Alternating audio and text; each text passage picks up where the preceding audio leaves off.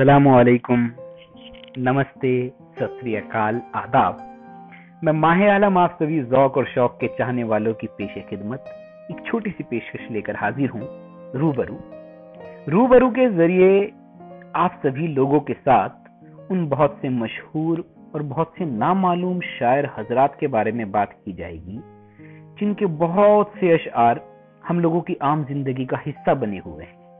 کئی بار تو ہم کچھ اشعار دو الگ الگ شاعروں کے جوڑ کر یوز کر لیتے ہیں۔ بہت سے اشعار ایسے ہیں جن کے بارے میں ہمیں پتا تو نہیں ہے کہ کس کا ہے۔ اور کئی بار کسی اشعار کو کسی اور کا سمجھ کر ہم لوگ یوز کرتے رہتے ہیں۔ تو ایسی ہی کچھ باتیں اور شاعر حضرات سے جڑے ہوئے ان کی زندگی کے کچھ قصے، کچھ ان کی مشہور غزلیں ہوں گی۔ کوشش ہوگی کہ ہر ایک غزل، ہر ایک ایپیسوڈ کے ساتھ ایک غزل آپ کو ترنم کے ساتھ بھی سنائی جا سکے۔